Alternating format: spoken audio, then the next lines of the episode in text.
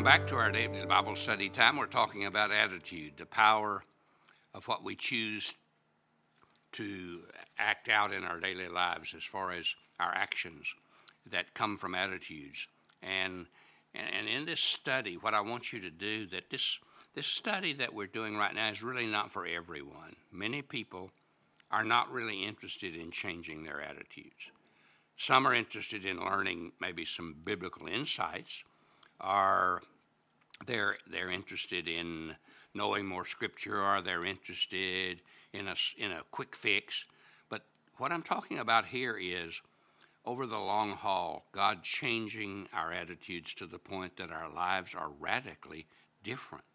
And to help us to really get serious about that, before we get into the to all the scriptures about it, uh, I want us to talk about how the Bible says that we can be transformed in our minds in Romans 12 2.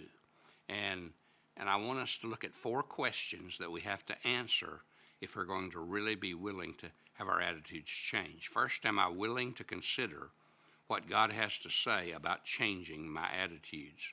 Would that be a yes or would that be a no? If I'm willing, then what I want to do is help us to do that. Help me to do that. Help you to do that. God details in His Word the consequences of rejecting His ways, and He also details the benefits of accepting His ways. And He says that if we do, that we will experience His best in our lives. Life won't be perfect, it won't be always easy, but we can have the joy and purpose of God daily when we really choose to have that attitude. And am I am I willing to be changed? That's another question. That is, you know, it's if it if it would be easy, then of course we would choose to do it. But the fact is, it's not easy, but it's possible. Most people don't change until they know for a fact that what they think is their thing is not working. See, life change can never begin until some circumstances brings you and me to see our need to change. Sometimes it's our personal emptiness and dissatisfaction, uh, our devastating personal failure, or a national tragedy, or a loss of a loved one, or sometimes it's even success that brings us to that place to change because we have achieved success, but it hasn't brought us satisfaction.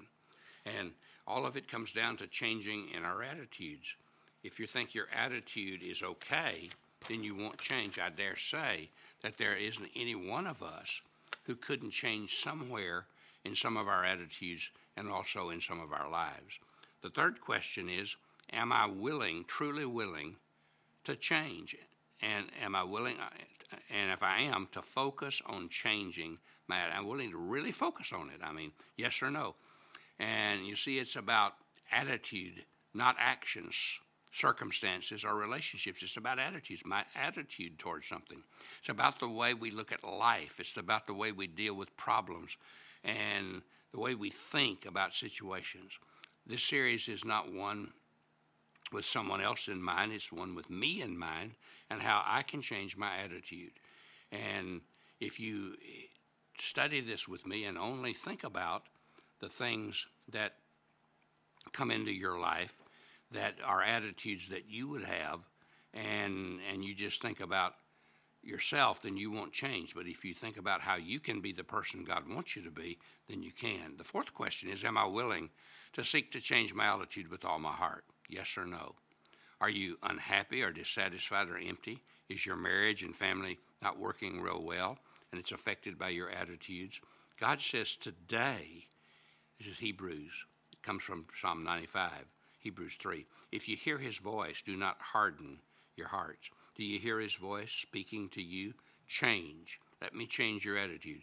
If God is dealing with you today about an attitude, that doesn't mean he always will be, but it means he is right now and that he will make you into that person he wants you to be.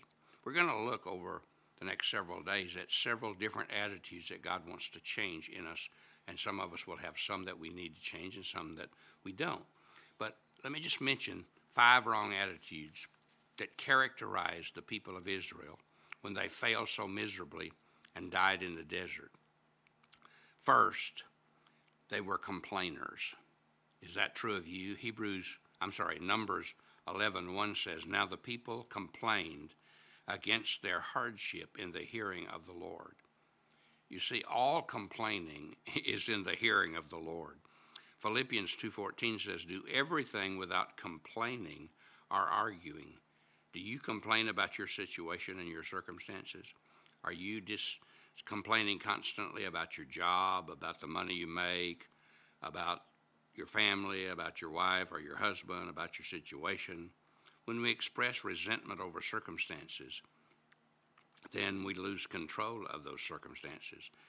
But God wants us to overcome a complaining attitude. He wants us to develop an attitude of thanksgiving in which we are thankful for Him and thankful for what He does and thankful for how He works. And complaining is hard to overcome because it satisfies our sinful nature and it releases negative emotions and energy within us that can be momentarily satisfying, but in the end, totally destructive. And it really makes no ultimate difference in anything that we deal with. Second, are you covetous? Yes or no? Hebrews, I keep saying Hebrews. Numbers 11:4 says, "Now the the mixed multitude who were among them yielded to intense craving.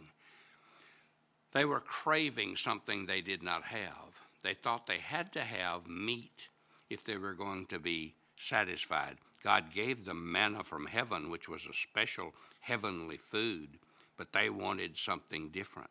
And they were wanting right things for the wrong reasons. And that's often what we do.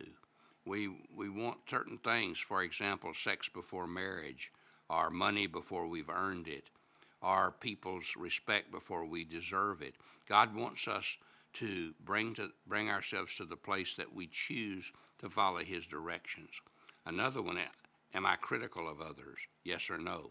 Numbers 12, 1 says Miriam and Aaron criticized Moses. Moses was constantly being criticized by the people of Israel, and they also criticized God. Now his sister and his brother are criticizing him. Many of us are fault finders. We constantly are criticizing people. Well, check your criticism. This, this is not a good way to live life if we're constantly criticizing people and looking at people with a, with a jaundiced eye.